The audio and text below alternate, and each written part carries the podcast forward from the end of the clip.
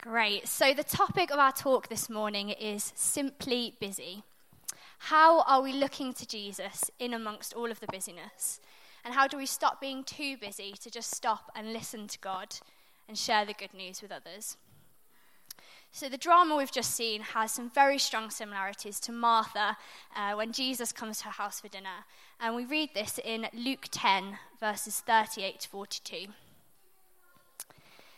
As Jesus and his disciples were on their way, he came to a village where a woman named Martha opened her home to him.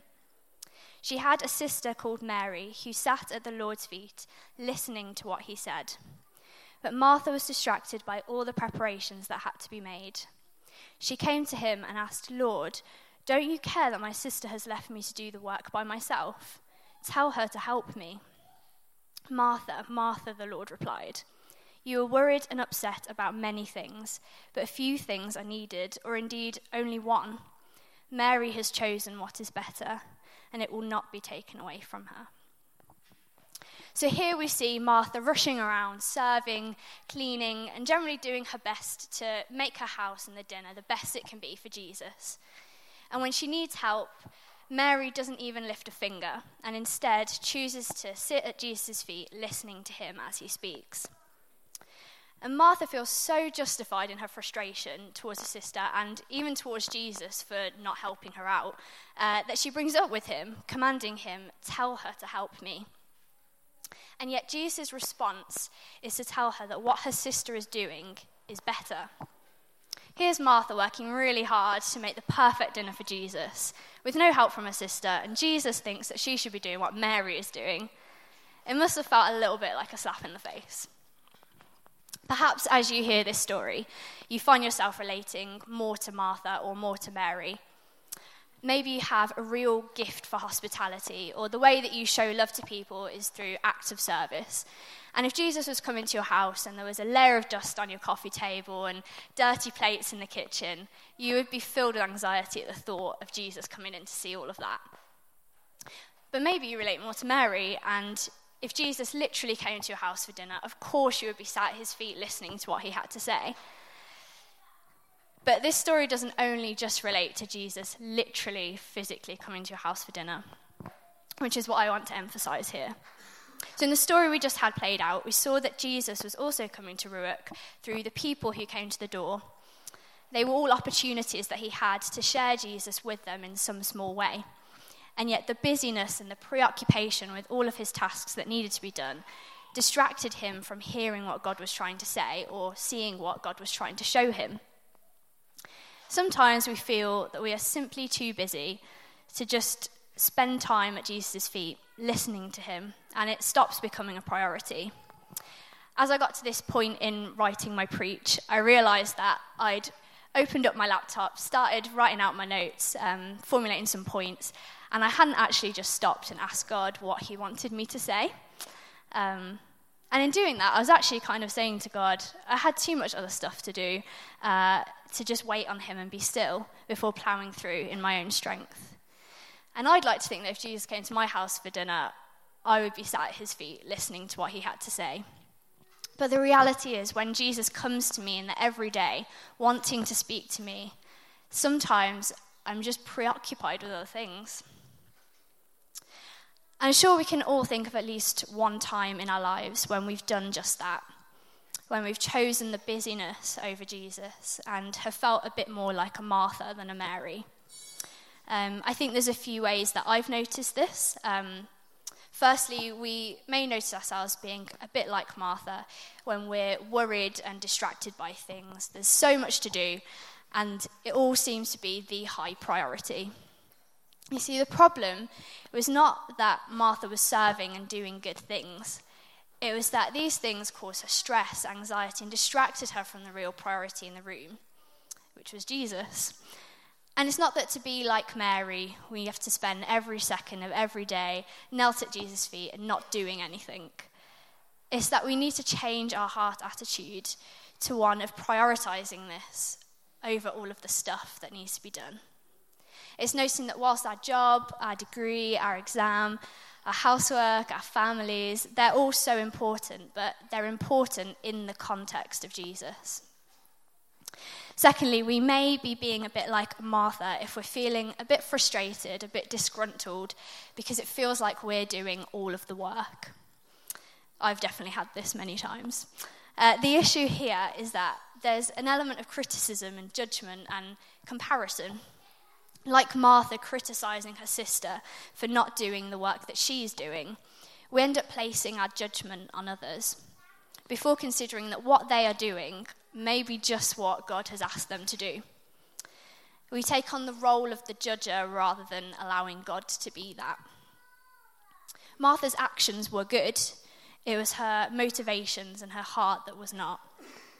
In her work, she had demands of Jesus and criticism of Mary, rather than doing what Jesus wanted her to do herself. And the only way we can learn what God desires us to do is to be still and listen to Him in amongst the busyness. And thirdly, we might notice ourselves becoming a little bit like Martha if we're making lots of rational excuses about why we can't do what Jesus tells us to do. We can make an excuse for pretty much anything.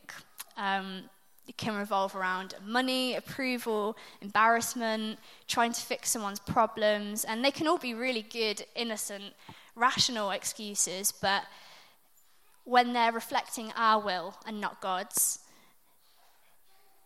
then you know it can be as simple as not praying, or it might be uh, God prompting you to speak to someone and you not acting on that. Um, all of these things become excuses. And there are many more ways that we might notice a tendency to lean into that busyness and not into Jesus, but those are just three of them.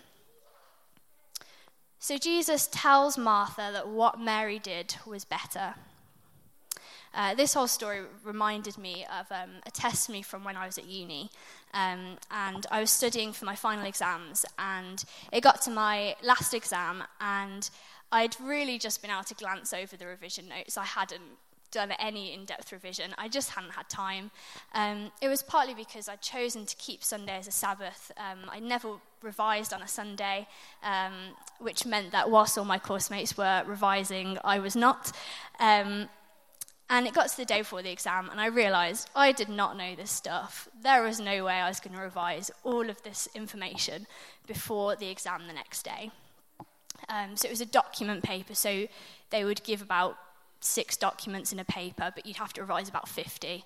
Um, and then you had to write an essay on three. And so, as I was feeling the anxiety flooding in, I just felt that I needed to just stop and be still and ask God for help. And so I prayed that God would tell me what I needed to revise, would lead me to the right stuff. So I went to bed and I woke up the next morning, and the name of three documents came into my head. So I thought, okay, I'm going to trust that that's from God. Um, and I spent my morning just revising those three documents. Um, when I got into the exam, the documents came up, and the three of them were there in the paper. Now, I'm not saying don't do any work, then ask God to help you, and God will give you the answers to your exam. But what I am saying is that I could have chosen in that moment to do what the world says to do or what uni culture would have said to do, which was to feel guilty for not revising enough. Um, and to choose the, the cramming and the late night and the no sleep and the busyness. But instead, I chose to draw close to God and just give Him a chance to speak to me. And it's amazing the amount of times that we do that, that God gives us just what we need to work and to function well. And so I just want to finish with verse in Romans 10, verse 9, which says, If you confess with your mouth that Jesus is Lord and believe in your heart that God raised him from the dead, you will be saved. In other words, to be saved, which is the greatest success that we can have, we're simply called to confess with our mouth and believe in our hearts that Jesus is the Son of God and that he rose from the dead. So there's an action here but there's also a belief and a relationship with Jesus. Both of them are necessary. Um, after all, Jesus calls us to action. But the act of telling others would mean nothing without first having that relationship with Jesus. And to do this, we need to spend time talking to Him, listening to Him, and drawing close to Him in amongst all of the busyness. So, as you've listened to this, um, as you've seen the three points on the screen, maybe there's one of these that you feel maybe you are doing a lot at the moment, um, or maybe you don't think that you struggle with any of these, but something else um, might have come up. Um, we're just going to spend a couple of minutes uh, with the people around us praying, um, praying that we can seek God in amongst the busyness and that any of these things that we might be struggling with, that we can have breakthrough in them.